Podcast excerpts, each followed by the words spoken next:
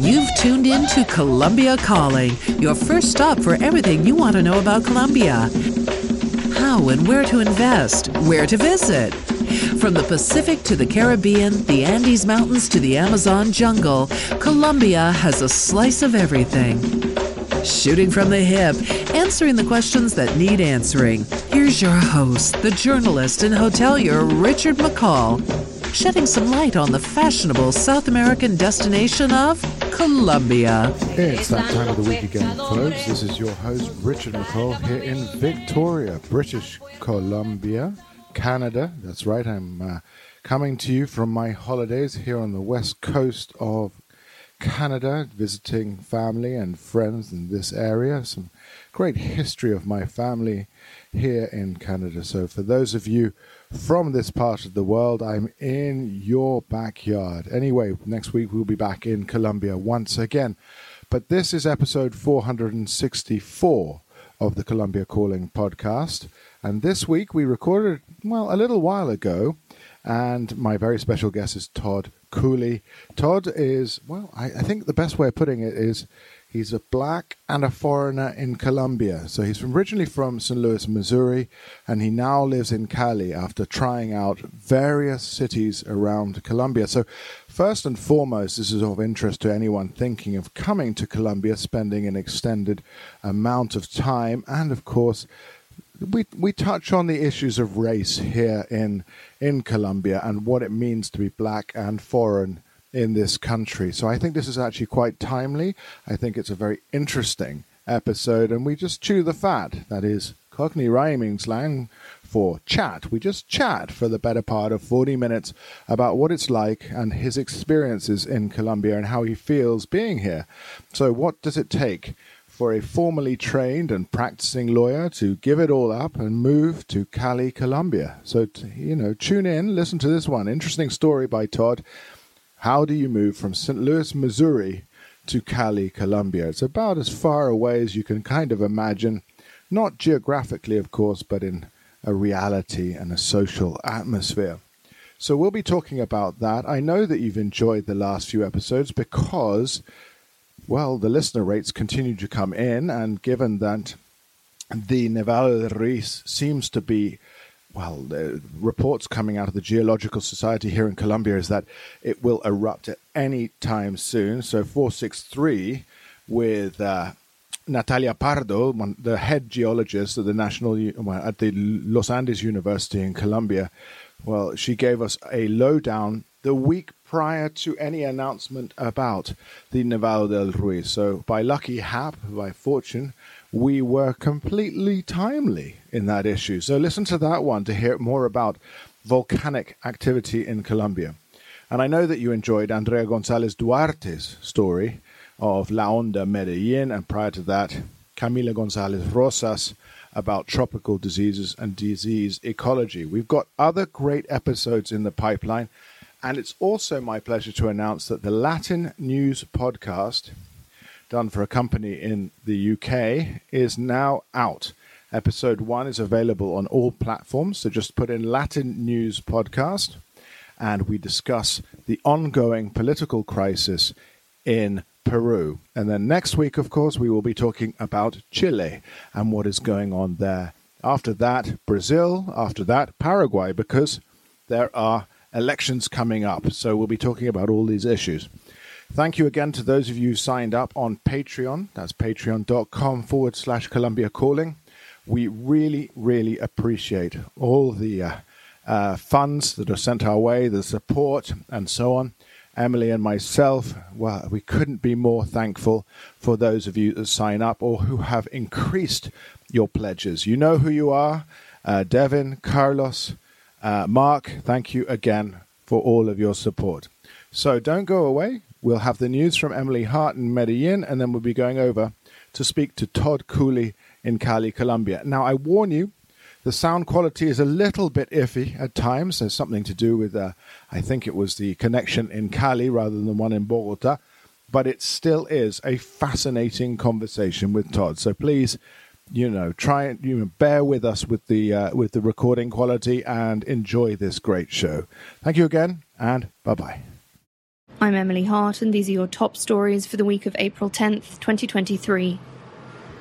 The United Nations has criticised the Colombian government, saying that it has no roadmap to protect the country's social leaders, while also pointing out that there are reasons for optimism in terms of peace in the country, including progress made on both rural reform and the ethnic chapter of the peace accord with the FARC guerrilla. The new report highlights that there was a de escalation of violence in some regions, but notes with concern the increase of confrontation in two focal points, which are part of the reconfiguration of conflict in the Pacific region and on the border with Venezuela. The United Nations Verification Mission, a group focused on the implementation of the peace agreement with the FARC, highlights that murders of social leaders continue, among the victims being campesino farmers, indigenous leaders, crop substitution leaders, and members of local committees. The report also draws attention to the former FARC combatants being killed.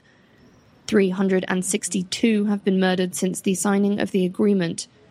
Although threats persist, attacks and murders have decreased considerably in comparison with previous years. There have been six former combatants murdered this year, making the first quarter of 2023 one of the least violent against signatories of the peace deal since the laying down of arms. UN Secretary General Antonio Guterres concluded that peace in Colombia relies not only on the implementation of the 2016 accords with the FARC, but also on addressing the other sources of violence in the country amid numerous armed groups still active. Colombia may be the first country in Latin America with a law covering climate displacement, proposing that the state recognize the existence of forced internal displacement due to climate change and environmental degradation. Though an important first, the issue has a long way to go.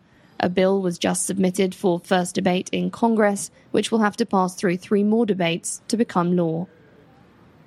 The World Bank has released estimates that Colombia's GDP will grow 1.1% this year, amid regional growth of 1.4%. These growth rates are too low to make significant progress in reducing poverty, promoting inclusion, or dissipating social tensions, says the new report. The World Bank has reduced its growth estimate for Colombia from the 1.3% expected last January though these estimates are still higher than the Colombian Central Bank's latest estimate of 0.8%. In its new report, the World Bank suggests that economic integration is the way to improve the path for all of Latin America. Of the region's five largest economies, Chile will perform the worst this year, with a projected GDP contraction of 0.7%. Mexico, Brazil, and Argentina will grow 1.5, 0.8, and 0%, respectively. The region's limited growth is partly due to high inflation. Colombia's government statistics agency announced this week that annual inflation for the month of March was 13.34%. Inflation has now been above 10% for nine months and continues to grow. March's figure is the highest since 1999. The price of gas has risen 27%, reportedly a key factor in Colombia's high inflation. This fuel has risen more than electricity and even petrol, the price of which has been rising for six consecutive months and has increased by 19% in the last year. However, this week, for the first time this year, the dollar dropped to 4,500 Colombian pesos. Airlines Wingo, LATAM, and JetSmart have appealed the Viva Avianca merger seeking a review by Aerocivil Authority due to what they see as insufficient measures in the agreement to prevent threats to market competition. And the Aviation Authority has also declared that it will no longer be compulsory to wear face masks on aeroplanes and at airports, and that the COVID test and vaccination card will no longer be required when entering Colombia. Those were your top stories. I'll be back next week. Thanks for listening.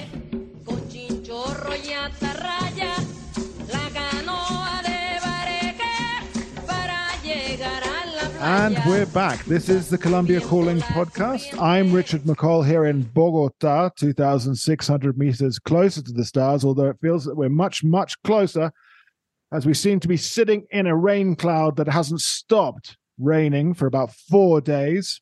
Our very special guest this week is based in Cali, so in the Southwest, the industrial hub of the Southwest.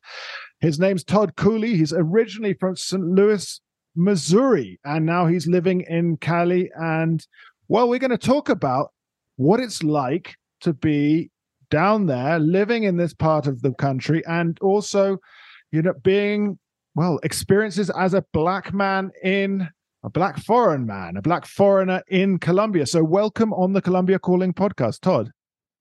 Richard, thank you for having me. Thank you. Well, he's a long time listener. So, this is the most important thing here. So, we should celebrate that. yes, I am a I am a long time listener, somewhat of a fan, if you will. Been listening to the show for a little over two years now, and, and honored to be on. Through. I think that's great too. But no, two years is, is a short. I mean, this is our tenth year now. Can you imagine? Uh, obviously, I don't point you to the early episodes as we were finding our feet, but this is our tenth anniversary this year. I think in June or July, so I'm going to have to work that one out. But you've been here now in Cali for roughly five years, and prior to that, you were all around the country for, well, a, a, year and a half, 16 months, a bit more. Um, tell us how you came to be in Colombia in the first place. Interesting question. Um, well, I am a lawyer by trade. I was practicing attorney for 18 years. Um, went to University of Miami School of Law, and, and through that experience, you know, met a lot of um, colleagues from South America you know, uh, Colombia, Brazil, Peru, um, Cubans, obviously being that part of the country. So that's that's um, kind of what gave me the idea, what generated the idea of one day, you know, uh, planning on coming to visit and spending some extended time. And um, and then you know, life kind of work its, you know, worked the way it works, and uh, several years later, I took a sabbatical and did some traveling and uh, really found Colombia and both Brazil kind of um, suitable as far as what I was looking for if I were to ever, you know, expatriate and live outside the country, which at that time was kind of like, um, maybe it'd be nice to work for six months in one of these countries and still maintain a foothold in, in the U.S. Mm-hmm. Um, so that was kind of the idea at the time. And um, then said that after sabbatical, two months, a few years later, maybe two years later, I got a, a call from a, a former law school. And said, "Hey, there's an opportunity in Colombia for you. Would you like to? Would you like to come? Would you be interested?" I said, yeah, yeah, Based on that, that little like two weeks there, let's let's let's try it. So, yeah, I mean, you, were you at a, like a, a crossroads in your life because you know you're a you're an attorney, stable. I imagine your parents thrilled. You they got you through school, everything else. You stable, and suddenly said, "No, I'm I'm going off to Colombia to teach English." You know, it's something like that. Um, but I don't, I didn't necessarily, you know, look at it through the stability lens. That's true. I looked at it more from the, you know, lack of equilibrium in life and stress angle. I mean, I was working 60 hours a week, you know, was very unhappy, not really having an opportunity to really enjoy life, just kind of always grinding. And um, I looked at it more from an opportunity to change and, and, and regain some things I lost along the way, you know, working and basically chasing money. So kind of the kind of the opposite there. I think that's it, isn't it? A lot of us who move over here and you know become immigrants to Colombia, you, uh, trying to regain something is a very key element. I mean, I work incredibly hard I am very careful though about not working overtime. I have kid children and trying not to work on weekends. But I am a freelancer, but at the same time, you know, my kids are home. They, they deserve to have some, you know, the attention, parental attention, and so on. Um, but there's something else, isn't there? There's something else that we regain, uh, and I'm not saying by living an expat uh, you know existence because we are immigrants to Colombia. You've been here more than five years. I've been here yeah, forever, and um, but there is something that has been regained, and sometimes I have a difficulty putting my finger on it, and other times I'm like, there's a there's a degree of the liberty of lifestyle, or I am able to spend more time with my family. Uh, I don't maybe it's because it's more family oriented here maybe from that where i might have come from. I don't know exactly what it is but i certainly feel a lot less stressed uh, and certainly happier. I don't know what is your uh, what is your feeling on this front todd? I, I agree with you 100% with that and i think there's an insistence on taking time to relax here. Um, and it comes, it's kind of um, indoctrinated into the culture, at least here in the Pacific. Mm.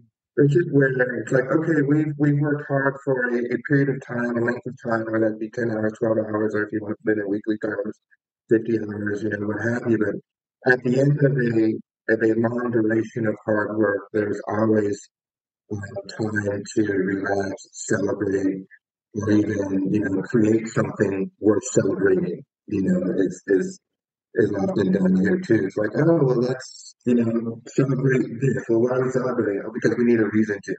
Yeah. Um, so I, you know, I would say this is something like an inherent that I've discovered. Like, please relax, take your time, and it's definitely reflective, unfortunately, like in the services and things like that.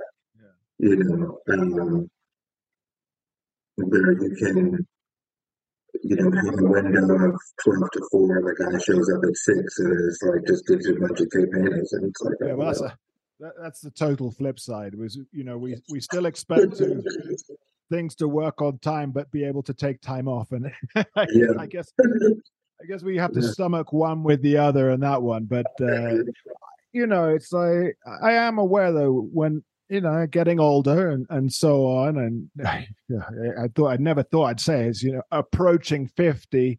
And I'm like, you know, okay, I, I got to take some time off. I got to do something or go swimming or just take a walk. Yeah, well, for me, I mean, I'm a little older than you. I mean, I'm, I'm approaching 55, you know.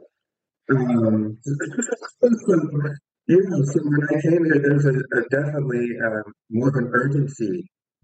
If you will, to find um, a place of, you know, that has the potential for retirement as far as affordability. Um, you know, it kind of also has the opportunity to work at one's leisure, if you will. Um, I'm not practicing law anymore. I'm teaching here, which is a, a schedule that's much more manageable for me. Mm-hmm. It um, allows me to also um, do a great deal of volunteer work and work outside the parameters of, what I essentially get paid to do, work out in the community. Hmm. You know, affords me time to do that. So yeah, it's been good. A little bit more urgency, as you say. Now you are mm-hmm. you, you you came to Colombia, let's say, the, in the Colombia bilingue. Uh, from what I understood from this this program, I guess it was government run. What I understood was that you got paired with a, a place where you were going to teach and that was it. But in your case you were you located in four different places around colombia over 16 months. So you you got to uh, you know a real immersion into the country. Mm-hmm.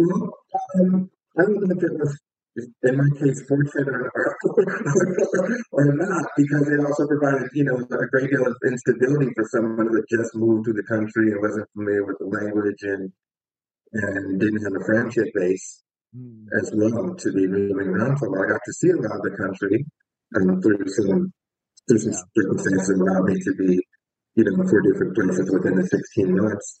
But um, I don't know if it so, I don't know what kind of benefit it had in the long run, other than allow me to see kind of work negatively where I didn't want to live or where I didn't want to settle or places, unfortunately, I didn't like about the country. You know, um, I think it was a kind of a process of elimination, work backwards kind of a thing. You know. Well, yeah, I like that. It's like, well, yeah, I don't want to live here, so I'll go to the next place. So I want to live here. so you arrived in Bogota, and then you didn't want to live there. No, no. I arrived in Bogota, and um, was originally supposed to go to an outpost in Antioquia. Okay, uh-huh. and um, I got there late, and due to some unfortunate circumstances, that position didn't really give it away. Okay. So they're like, well, we can stay here in Bogota and work here, and then the next available position will move you. Okay, said, great. So I was there for maybe four months or so, and then went to Cartagena, which is very nice, and was settling in there. And the program director or the coordinator at that particular location where I was working, she quit, and no one else in the institution really had any any idea of the program or what it entailed or the point of contact or whatever. So it's like, okay, the one woman who is in charge of kind of you, so to speak, is no longer there. So now they have to move you again. So this is, this is kind of the, the, uh, the series of unfortunate circumstances. It wasn't really the, the, the way it was really designed to be. so, um, yeah. So Leaving there, I ended up in Villavicencio, was there in Villavicencio, the contract expired. Actually, uh, I renewed the contract because I still wasn't clear on really what I wanted to do. And then um, I got to Cali and it's like, okay, I decided after about 16 months and having been in Cali and afforded the opportunity of staying in Cali and living here for, for months, like, okay, this is what I want to plant my flag. This is, this is it. well, so, you know, four very different places. Bogota, obviously, big, cold capital city, cold climate, and then you were in Cartagena, or Caribbean mm-hmm. coast, big tourist town. Actually, quite a hard place to live in, I think, as well. Uh, very hard place to live in. Very hard place to live. Not a lot of opportunities in the service industry there. If you're looking to to you know start a company or or um, some type of investiture, whatever it might be. Um, definitely, if you're looking to teach, there's not a lot of outlets, whether they be bilingual, collegiums, or university, just don't have a lot of options. Yeah. Yeah, actually, this later this week, I'm going to be talking to someone who is teaching not English, but an American from Boston who's living in Cartagena mm-hmm. right now. But it'll be interesting to to sort of compare some of your experiences. So, and then Villavicencio, which is cowboy country, like a hundred kilometers yeah. south of, of Bogota. Um, yeah. That's a, that's a different story altogether down there. I mean, I think you you could have been a fish out of water down there. Just slightly. Just slightly. You know, a strange in a strange land. Yeah, I was, yeah, definitely. Yeah. Um, yeah, I you know to visit is is one thing. To live is another thing. In Villavicencio. Villavicencio was challenging. Yeah, that was that was challenging for me. And although I had a a nice time, and I enjoyed my time there, and, and got to see the the kind of the the cowboy culture, if you will. And I kind of realized immediately, like, no, this is not where I want to where I want to be long term. Yeah, this is where I really want to well, and yeah. Go ahead. I'm sorry. No, it's it's it's a hard one, isn't it? I mean, you know, I don't know what I would do there after a while. I, don't know. It's, it's strange. Like, that's probably where I experienced the most racism in this country. Is is Villavicencio. You know, um, like there's an instance that I can recall where a colleague and I, Colombian guy, were working at this particular institution for about two weeks. It was a little short-term thing we were doing, some conducting some workshops, and we found this little traditional kind of, um, you know, lunch place. You know, with the almuerzo completo. You, had, you know, you get the little piece of protein and the beans and the rice and maybe a little ensalada and, and what have you. And so we had gone there for a couple of days, and on the third day, my, my, my colleague, he says, hey, Morgan, have you have you noticed that your your piece of meat is smaller than mine? And I said, I really didn't pay much attention to it. I mean, you know, we sit down, have lunch. I, I said, I really haven't noticed. And he said, Yeah, your meat is smaller than mine. So he called the lady over, and at this time, my, my Spanish is, is marginal at best, Richard. So I have a time understanding. And he asked her, you know, why is my, my colleague's meat smaller than mine? And she does make this out. She says, well, un negro, no necesita más. You know. And so my buddy and this lady begin this like high pitched argument that I really don't make much, you know, I can't really decipher. And I'm asking, what is she saying? What is she saying? What is she saying? And then my buddy starts to translate, and the lady hears me speak in English. And her whole attitude kind of like flips. You know, oh, lo siento, lo siento, blah, blah, blah, blah. I didn't know he was American. And my buddy's like, you know, you know, we're going to report you to the Department of Education. He's here on a government contract, blah, blah, blah, blah, blah. And so that was really the first kind of um, experience I had with what I consider a microaggression. You know, you always have things like when you when you go to Bogota and you're walking through, you know, um, you know, certain certain shops, you know, whatever, where the security guard might look at you twice or follow you follow you for, you know, steps before he peels off. That that happens. Yeah. That's, that's, that's like innocuous. You don't even think about that kind of thing. But um, yeah, this was the first time I, I encountered something like that here. And I was like, wow, she, she was so bold as to do that, not to think that either one of us would notice. Well, I didn't notice. Or that it would be much of an issue that she could just be so, you know, bold and forward. It was, was kind of shocking. That's yeah. it. You know, it's just, this is I think similar to some things I've heard before. I can't re- remember, but I've, yeah.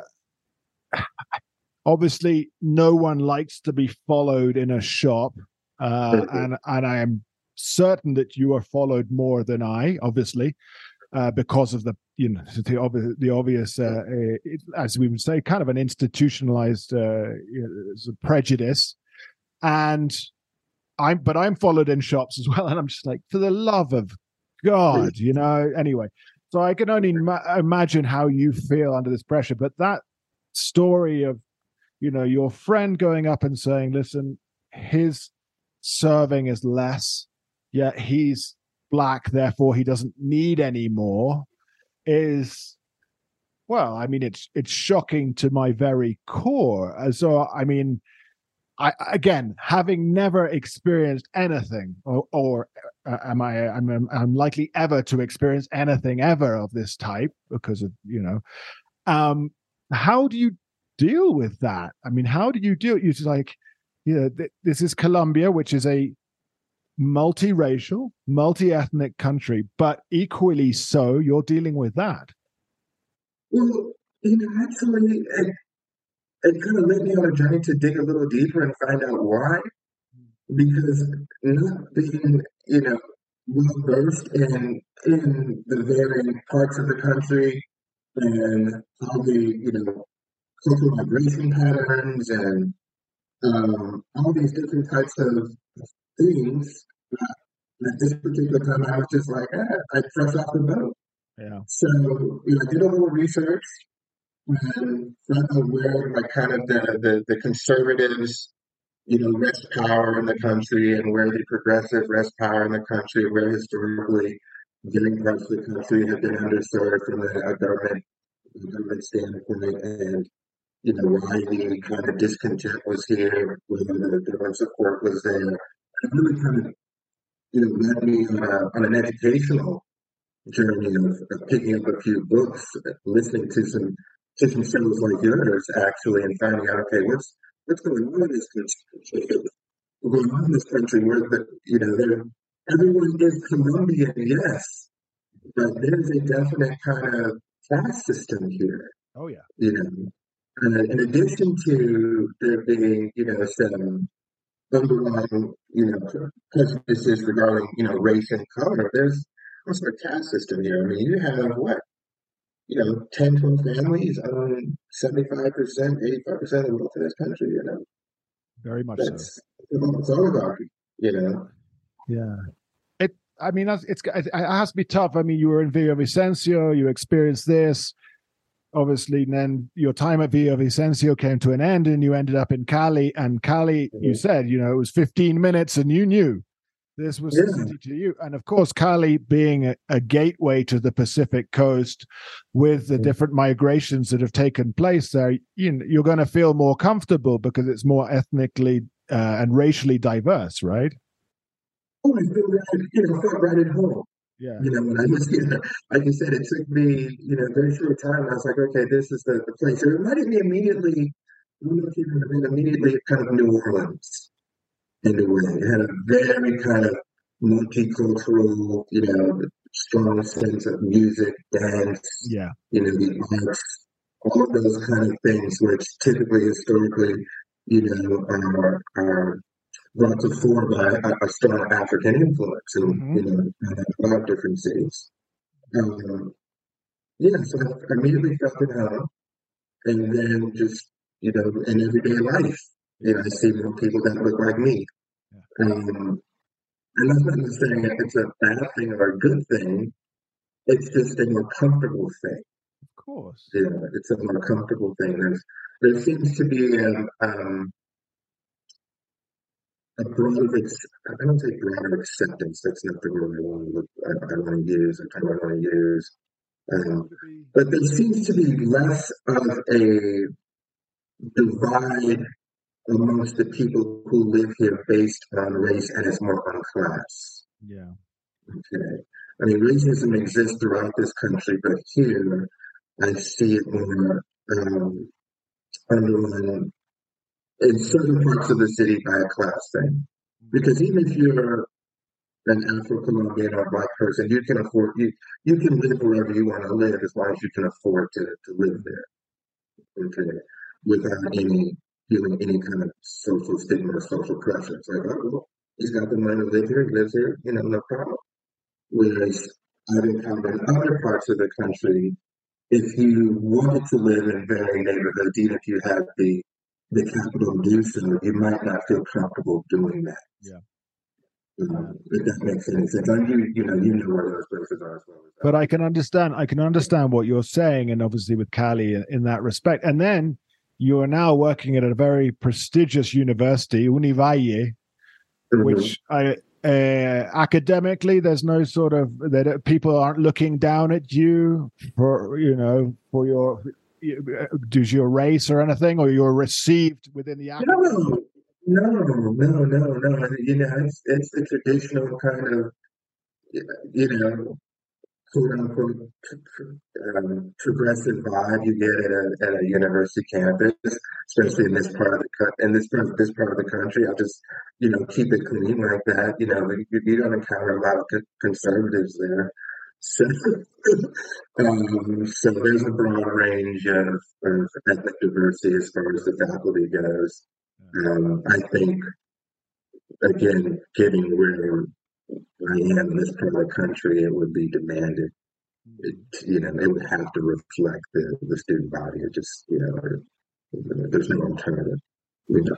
But like, like you, you, you say, then it's, it's. uh you're not perceived as a foreigner you're perceived as a colombian until you open your mouth yeah yeah that's that's the experience 24 7 365 that's been my experience and um, even to this day you know and my spanish is is, is, is pretty pretty good um, unless i open my mouth someone is going to think i'm i'm, I'm colombian yeah. And then when they find out, it's like, oh my God, you're not Colombian. And, and unfortunately, you know, the attitude changes, which I don't like. It's like, it's, you know, you present yourself in one way. This is actually how you feel about someone that you encounter who doesn't look like you. Just maintain, you know, um, staying truth and honesty. Don't change who you are, you know, just because I have a, a, a gringo accent, if you will. Um, yeah, that that really that's the number. Yeah, and you know the one the one thing I had for the most part, Cali has, has been like no other place I've encountered as far as just the the ease of movement for me. Yeah. Personally, um, and also something that that um, when I have these discussions, some people don't think of is, and I'm sorry to be on topic of it, but I think this is important. You know, I've encountered a lot of people, just for example, that have said, "Oh, I'd love to go to Buenaventura, but never felt comfortable going," or um, I've heard a lot of bad things about it. You know, traditional Europeans. Well, I do, I do Buenaventura all the time. I have a lot of friends there. It's kind of like a second home to me. Not to say I'm going to relocate there, but I'm very comfortable there. Know, been there more times than, than I can count. So I never perceive it as really dangerous. Okay, there are dangerous parts of the city that you obviously would not want to go to unintended or unsponsored. But for me, my experience in going to Buenaventura is going to be totally different than you know a Scottish man's experience going to Buenaventura. it is totally. I I will ensure you. I've been twice to Buenaventura, and uh, well, because I was on reporting trips, so it got a bit it got a bit dodgy on both occasions. Because I'm asking maybe the right questions in the wrong places, or the right questions in the right places. I don't know. um, you know, I again, I'm conspicuous there. Yeah, so you know, there's also kind of a um, a universal kind of opportunity you know, that I've been able to avail myself of. I think that wasn't the right way to put that, but I think you know what I meant. You know, there's been some opportunities I've been able to avail myself of in some friendship circles that I've been fortunate to to be able to to make and enhance that someone else might not have. Hmm. You know, have the ability to, which um, I'm very blessed and, and thankful for. And those are the kind of relationships that I found to be, you know, um, less transactional, you know, um, more paid just accept you regardless of, you know, your accent or your level of Spanish, as opposed to, well, you are the American and, um, you know, eventually, you know, teach my, you know, my niece English or, you know, you're invited to to certain functions as, oh, my token American friend. So yeah, especially um, you know if you're if you're black in certain in certain you know dynamics, it's not only my American friend, my black American friend. So you know, um, being able to be accepted to and find comfort in certain parts of the Afro-Colombian community in the Pacific here. Mm. Um, you know, I don't know if I could have lived here and have flourished here as long as I have without without that. Of course, yeah. that's a there's a. Do you feel, uh, and if I'm getting, I'm, I'm, getting too theoretical or something, yeah. that this this uh, I don't know embrace or just easy embrace into let's say Black Pacific culture and or uh, Afro Caribbean it comes from just a shared history let's say of the you know of, of migrations forced migrations from across. It's like yeah he's from the us but we we are one and the same. I think so. I think so um, there's this also kind of a shared it's, it's really weird within these communities within the diaspora. There's a shared you know kind of parallel way of way of growing up you know especially if you grew up either in a single parent household or a household where your parents, you know, worked a lot, you know, we would call latchkey kids, you know, um, I have a lot of friends here who had the same situation where they might have been a latchkey kid, you know, they had to go to their abuela's house. They couldn't go like to their own house. They had to go to their abuela's house and waited for their parents to get off and then pick them up from their abuela's house and take them home you know, there was there was a lot of a lot of that kind of mm. growing up for me too. Um, my mother's house after school because my mom was working. Mm. Um, about the same kind of obviously the music. Um, you know, and it took a lot when I was age, you know, children for race. Um, so yeah, there's a lot of common shared experiences. Yeah, experiences that makes it very easy, you know, for one to feel comfortable in, in those environments. Yeah, because I, I, I think of that when I when I was thinking of the interview from a few weeks ago with Dr. Luisa Marcela Ossa from mm-hmm. University in Pennsylvania. Uh, I can't off the top of my head, the university escapes me but you know we were talking about the sort of the african roots into into colombia obviously cali comes up because of the music and everything mm-hmm. and we talk, but we also talked uh, quite at length about uh, san basilio de palenque up mm-hmm. cartagena have you had yeah. the opportunity to visit i have not ah. i have not um, that is definitely my bucket list here there's not a lot of places that i have not had the good fortune of visiting. That is one of them. Mm. You know, um, along with as we discussed offline, you know, Mompox. Yeah. You know, um, I haven't had a chance to make it to um, the, the ruins um, along the in the. I haven't had a chance to that. So there's a lot of things up in the up in that part of the of the country that I haven't had an opportunity to do. That's right there's there's still time. There's still time, uh, but you have got up to the islands, uh, San Andres and Providencia.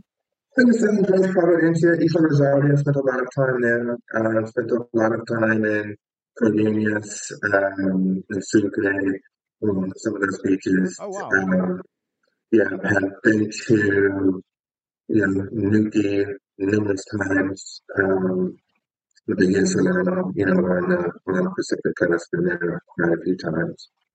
Um, don't my fair share traveling. Like I said, I know most of the country.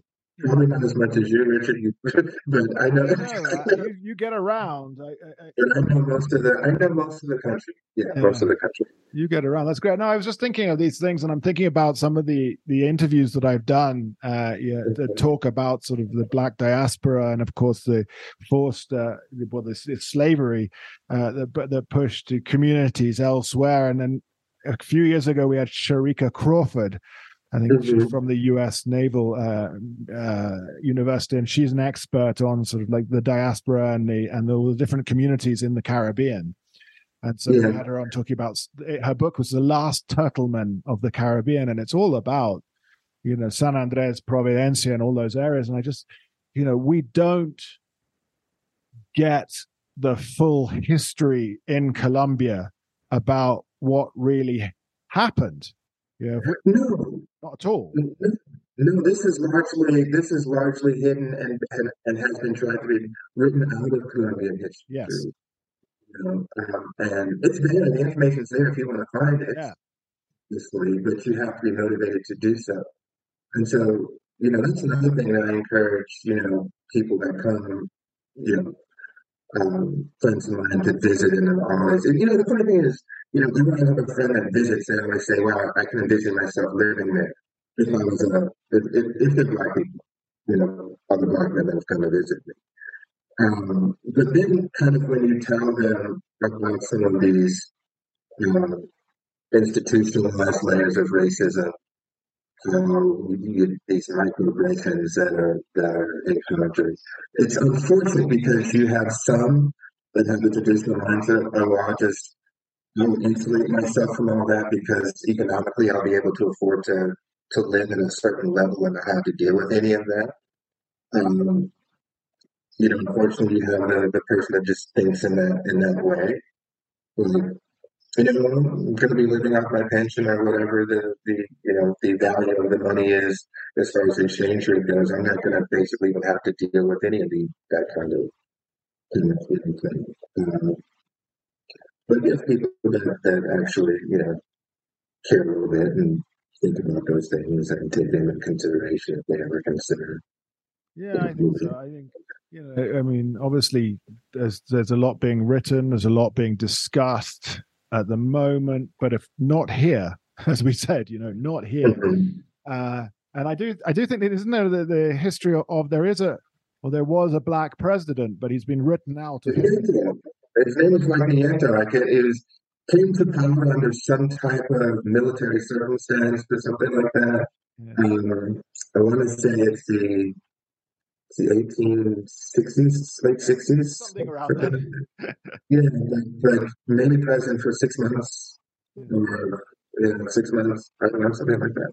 But they've just of whitewashed him out. I mean, yeah, basically on the books as an Afro-Colombian president, but yeah, yeah. there is little, little was known, known or been written about.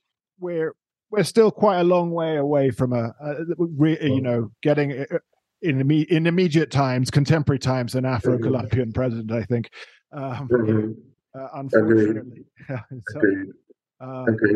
Yeah, but there is a, um, an interesting dynamic just as the, the overall kind of, for me anyway, living in the Pacific, again, I can't speak to people that live in, in other parts of the country.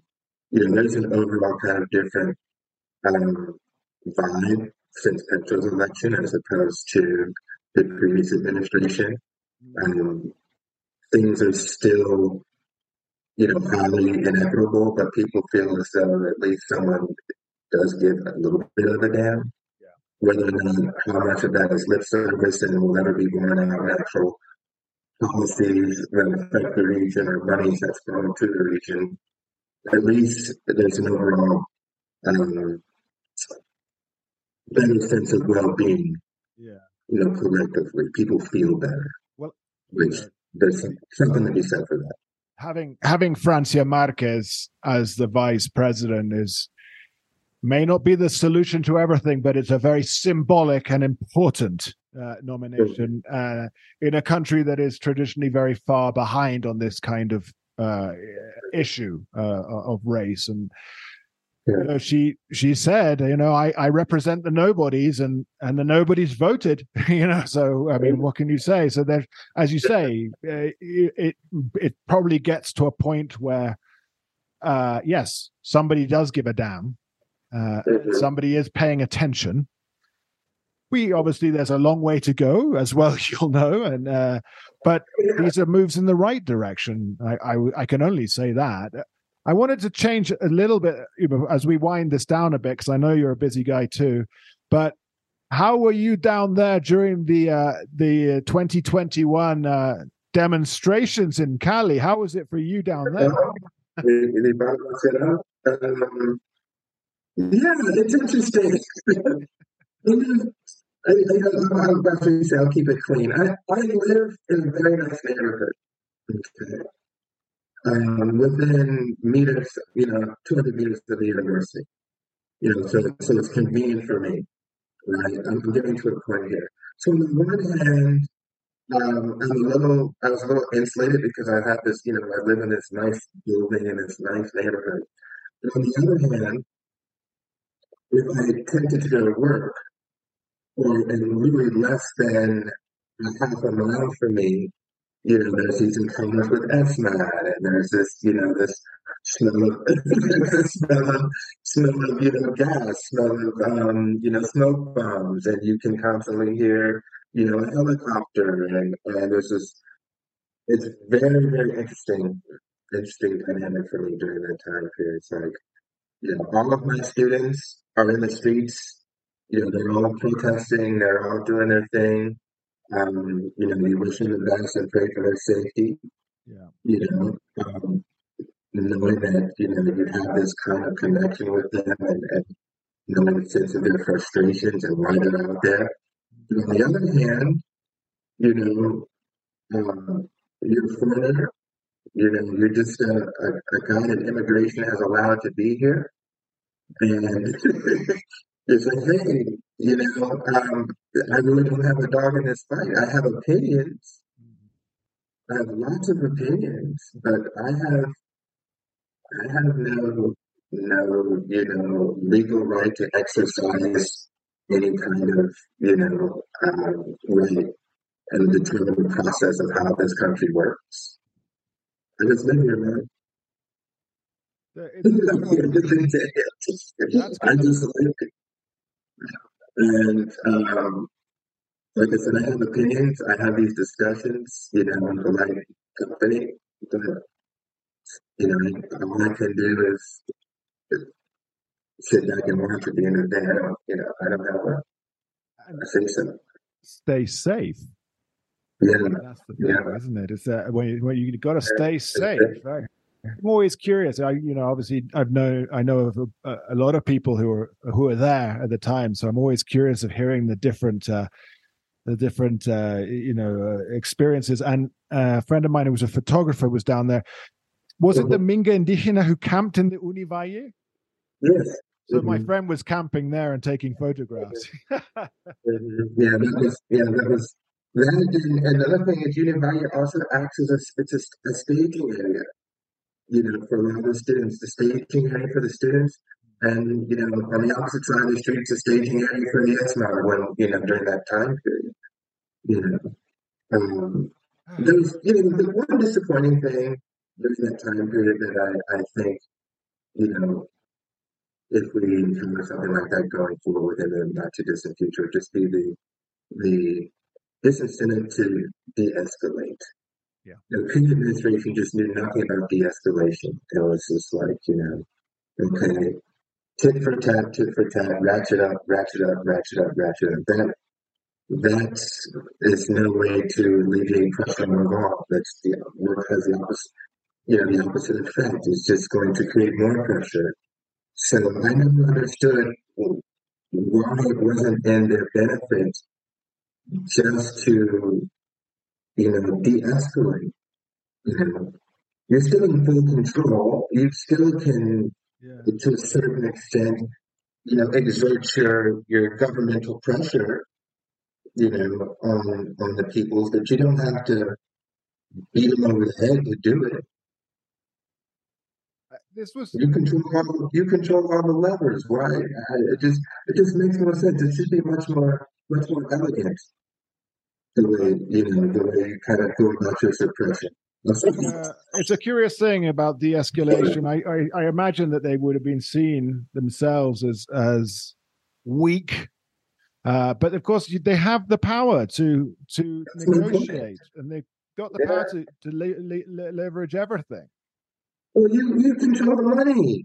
Yeah. At the end of the day, I mean, you control the money. That's the one thing about this country that people always, you know, when I talk to to my my educated friends, I like to say, uh, you know, and they want to talk about the you know the difference in the, the, the political structures between here and the U.S. and other parts of the world. Like everything is is centralized here. Mhm. You know, I'm like you go to the U.S. There's 50 states. They all have their own budgets. They all have their own, you know, tax base and way to go about how they allocate their funds. I think everything's centralized here. Yeah, yeah, You know, um, that's the big difference. You know, you've got to be buddy buddy and vote with someone in Bogota, um, whatever whatever part of the, the country you represent, to be able to any, any money funneled to you for whatever type of project or initiative you, you think are worthy to serve your constituency. It's the structure here is just not conducive to ever. I don't want negative. That's not. That, no, let me take that back. The structure here needs to change and change somewhat yeah. for it to ever really be able to fully, fully serve the constituency it is bound to serve. It raises a lot of questions whether there is any aim to serve the constituencies, but let's not get into that. That's a whole other conversation. Um, That's okay, but I for another time, maybe over a beer. um, but I think that I think you hit on some really key points there, and I'm very appreciative of you sharing. You know, some your anecdotes and experiences. Some not so good, others excellent ones of the how you find time in Colombia, how you've you know moved here and really, I would say, assimilated until you open your mouth. Uh, but uh, to, to life in Colombia, you know, as I'm always a gringo. I mean, whatever the case, you know, it doesn't matter if I'm in the whitest area of Bogota, I'm still a gringo. um, so we, we just sort of, we, you know, I, I am happy here. Uh, uh, as you say, I have opinions Mm-hmm. Um, whether I'm allowed or whether I should voice them is one thing. Uh, I am very aware that I am a guest. Exactly. Yeah. Yes. Despite being married and having kids, I am very aware I am a guest here. Yes. And so tread tread carefully on these things with my opinions. Uh, yeah, I think that that is the one thing that uh, people need to understand, whatever ethnicity or, or um, you know, political leanings, if you will. When you come here, you are a guest.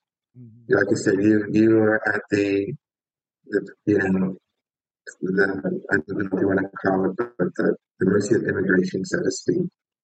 As, as, as you used to say, allow you to live here, they can tell you to leave. Uh, and and it's an immediate thing. They could tell you to leave. Yes, I mean, that's the so, trying to try to act accordingly. I mean, that's that's the one thing you know that really isn't annoying when I talk to, um, unfortunately, a lot of you know, people that are interested in this in here is you know there's still this stigma attached to Colombia, and it's kind of some places are lawless and you can do what you want to do, you know, the whole you can just, you know, buy a bunch of papagas and, you know, this, that, and And, you know, that, that part of the country does exist, that underbelly, but I tell people you have to look for it and you have to really want to do that. And as soon as you look for that and really want to do that, then you essentially notify the authorities that that's what you're trying to do, and you know your stay here will not go as well as you initially planned. So, yeah. Well, Todd, thank you so much for your time and thank you so much for your knowledge and your experiences. It's been it has been enlightening chatting. Uh, it, I, like this one where this kind of style where we just sort of have a back and forth conversation. You know, it's really we jump around a bit, but the, the, the topics there. Colombia is the lens for all of these conversations. So let me just take this moment to say, listen, thank you, Todd Cooley originally from St. Louis, Missouri, but now from Cali, Colombia. So there we go. That's it. Thank you for being on the Colombia Calling podcast. Thank you, Richard. You're right. Cali is now home. Thank you very much for having me. I enjoyed it. Thank you. It was a great pleasure. It was a great pleasure. One day our paths will cross in person and we'll get to I'm sure, I'm sure, I'm sure we will find ourselves at the same place at the same time eventually. It's it's this this is a it's a, as they say it's everything's in a pañuelo here everything's in like a handkerchief so we'll, we'll there'll be a moment where our paths cross definitely so anyway. well until that moment please have a, a, great rest of the week and look after yourself and continue to enjoy Cali and, and keep on, you know, fighting the good fight at the Univale, Univalle, teaching English and, and well, enjoying life. Well, thank you, Richard. I plan to do so. Um, I will be headed, like I said, to one of your establishments in Mompox within the next, you know, six to eight weeks. Here, I look forward to that. And hopefully, if I catch you right, you'll be there and I'll get a chance to, to buy you a cerveza. Wow, we'll see how it goes. We'll see how it goes. well, this is All right. Colombia Calling, talking to Todd Cooley there in Cali. It's been a great conversation. Thank you for everyone to, for tuning in. We'll go over now to some messages from our sponsors. And then, of course, please continue to share, spread the word. And, uh, well, if you wish to, sir, you know, support us on Patreon, that's www.patreon.com forward slash Colombia Calling. And, uh, yes, tune in next week. So thank you again, everyone, for listening, and bye bye. The Colombia Calling podcast is sponsored by Latin News, a leading source of political and economic analysis on Latin America and the Caribbean since 1967. Their flagship publication, the Latin American Weekly Report, provides a behind the scenes briefing on all the week's key developments throughout the region. Sign up for a 14 day free trial at latinnews.com. The Colombia Calling podcast is also proud to say that we are sponsored by BNB Colombia Tours, which is a leading tour operator in Colombia, providing a large range of private day tours, transportation, and bespoke packages throughout Colombia since 2017. By popular demand, from January 2023, they will be providing exclusive small group shared tours for those aged 50 and over If you're interested in experiencing one of their unforgettable journeys through Colombia, be it a shared tour with like minded travelers or creating a private package of your own, just complete the form on the Colombia Calling website, that's colombiacalling.co, or the Plan My Trip form on the BNB Colombia Tours website. That's bnbcolombia.com. And they'll be in touch within 24 hours to answer all your questions and to start the planning of your Colombia adventure. So please support our sponsors, our patrons here on the Colombia Calling podcast. That's bnbcolombia.com and latinnews.com. Thank you again.